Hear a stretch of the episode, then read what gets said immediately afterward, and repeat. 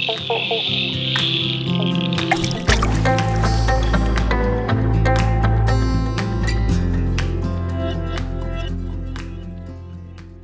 to the Glenelg Hopkins CMA podcast, a podcast giving you an insight to what happens behind the acronym GHCMA.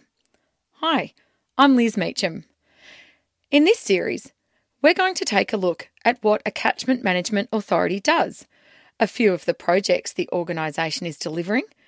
We're going to meet some of the passionate people delivering those projects, and hopefully along the way, give you an insight to how we are protecting and enhancing the land, waterways, and biodiversity of the Glenelg Hopkins region of southwest Victoria.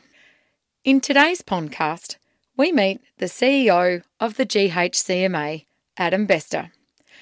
It's his job to manage the acronym and what everyone who works under its banner does. While we stand on the bank of a river, not actually called a river, Adam tells us all about the CMA and tries his hand at creating visual images so we can all understand how a bit of community cooperation has led to some very positive outcomes. So, for today's podcast, we're down on the banks of the Grangeburn in Hamilton, and we're with the Glenelg Hopkins CMA's CEO, Adam Bester. Now, Adam, no one actually knows what CMA stands for. What does CMA stand for? What does it stand for? Well, Liz, it doesn't stand for the the Country Music Association. so if you actually, if anyone went online and looked on Facebook, that's probably the first thing that would pop up. Um, but we're about the second thing that comes up. Um, we haven't got quite as many followers as the Country Music Association, but we're, we're doing pretty well at about 35,000 followers. So, so what, do, what does we we don't play banjos and guitars, but what do we do? No, that's right. Well, uh, first of all, we we actually uh, stand for the Catchment Management Authority.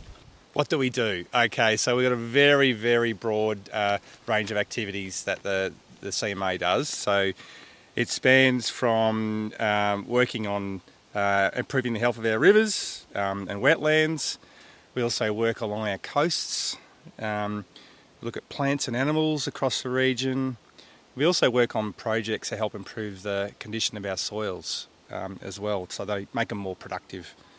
Uh, but the majority of the work that we do, we do we work with landholders. Uh, they're they're our major partner and and they're pretty diverse, you know, in terms of their background. We got we got uh, sheep farmers, um, we've got uh, uh, beef, uh, crop farmers, uh, horticulture, uh, and there's also a pretty big element of working with traditional owners as well. So it covers a lot of territory. The CMA, it's not just land care, it's not just the rivers, it's kind of everything.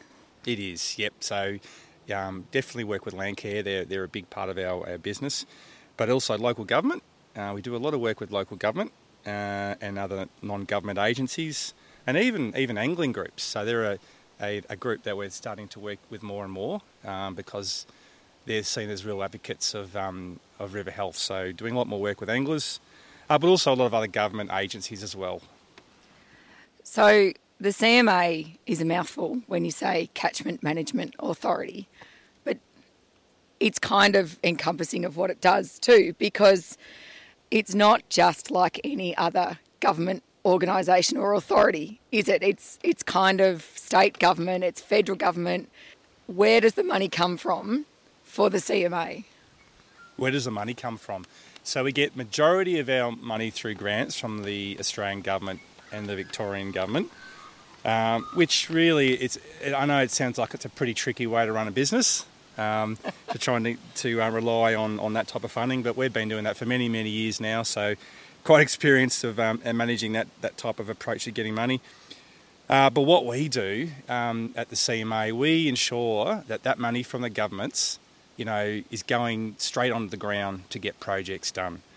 Uh, but that money doesn't go go very far. We don't get a huge amount of money, so that's where it's really important for us to work with the community and other partners um, to help help um, you know make those dollars go further on the ground. So, the CMA has got a few people working for it. How many people work at the CMA for Glenelg Hopkins? We've got about 40 staff. Uh, we've got a few more at the moment. We've got about an extra 20 on top of that at the moment. Um, we've only got them for another month. They're part of our Working for Victoria crew. So that's where the Victorian government put out a program to basically help people out who lost their jobs due to COVID. Um, so we've got them out in the ground for the next month. Um, but yeah, we've got a hugely diverse workforce um, that most of our staff are kind of Hamilton based. We've got a that's our main office, and we've got a smaller office in Warrnambool. Um, but yeah, they've got very diverse backgrounds. You know, we've got water engineers, uh, we've got a works crew that goes out and, and puts up fences and, and plants trees.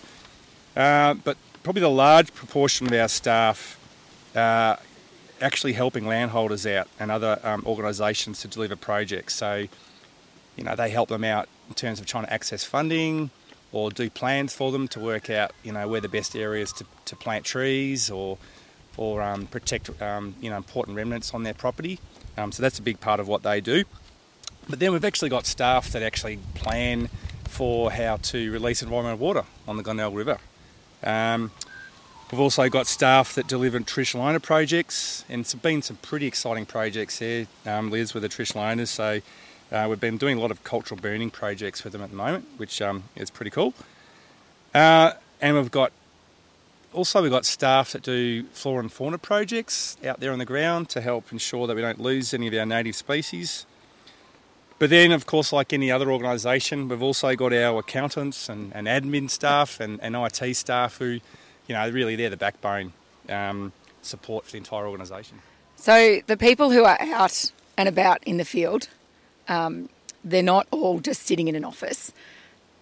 Are they, would you call them passionate about the environment or would you call them extremely passionate about their jobs? Probably extremely passionate there, Liz, you should know that.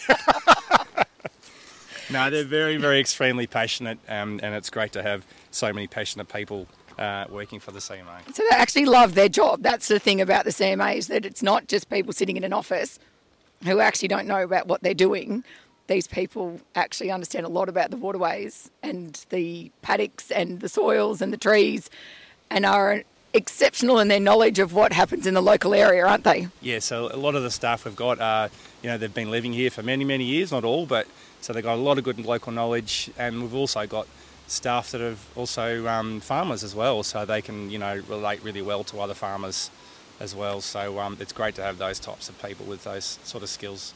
Yep, and it's a fairly diverse region that CMA covers, the Glenelg Hopkins region.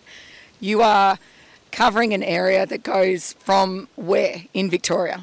Very big area, so I think it's about 26,000 square kilometres, so big. So we, we span from the, uh, Ballarat in the east right across the South Australian border, which pretty much cuts Grampians National Park in half. So we look after the southern, Gram- the southern part of the Grampians, but then right down to the coast uh, from the SA border and then pretty much oh, it's probably about halfway between Warrnambool and Port Campbell.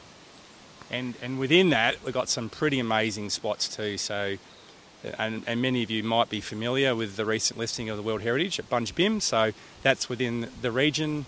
As I mentioned before, the Grampians is another um, amazing spot, and we've also got part of that Great Ocean Road coming into our region. Now we're standing on the bank of the Grangeburn River. It's reasonably windy. People can probably hear that. Yep. But we are also standing in the middle of a revegetation area that was planted as part of a National Tree Day project with the Southern Grampian Shire Council, but it's also part of a bigger uh, project to rehabilitate the Grangeburn River. This yeah. kind of a community project is really what the CMA loves getting involved in, isn't it? It is. Um, I'm just going to correct you there, um, Liz. It's not called Grangeburn River because uh, the burn is actually a river, so it's just Grangeburn. Oh, and now we've got it recorded. thanks, thanks for pointing that out. That's all right. That's all right. That's all right. On a recorded episode of a podcast. now no, you can tell us about the project. No, look, really chuffed with this project and to be involved. Um, if you, you know, coming back here about five years ago, and many people would uh, attest to this this whole section through here and other parts of the Grangeburn. Was... Now, Adam, they can't see on a podcast. No, but I'm just trying to uh, help people visualise. so I'm describing it. So choked full of uh, weeds. So we had lots of elms and poplars, and other weeds. So, and you can, there's a walking track over there as well. So you couldn't even actually see the river uh, at all from the walking track. But now you can.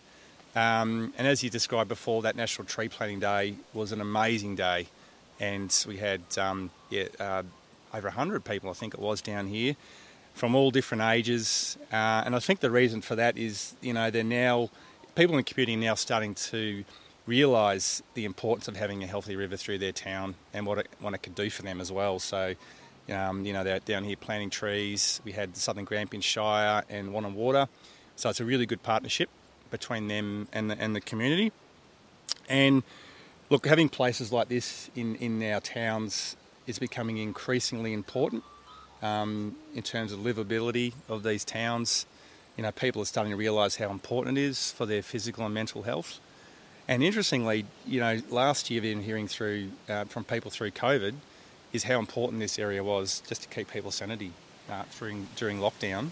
Um, to be able to have this to, to you know jog and walk along was really important for them. And it's not just a Hamilton project. There are projects similar to this in Warrnambool as well on right, on other rivers, and right across the catchment where the CMA has been able to help communities really re-establish the rivers as healthy waterways. That's right, Liz. And um, the job's not finished yet. Um, there's still a lot more work to be done here and a lot of other other places right across our region. So, look, yeah, the CMA, we're committed to work, keep working with the community and other agencies, and yeah, achieve even greater benefits along this river and other rivers and other places, not just rivers, right across the region.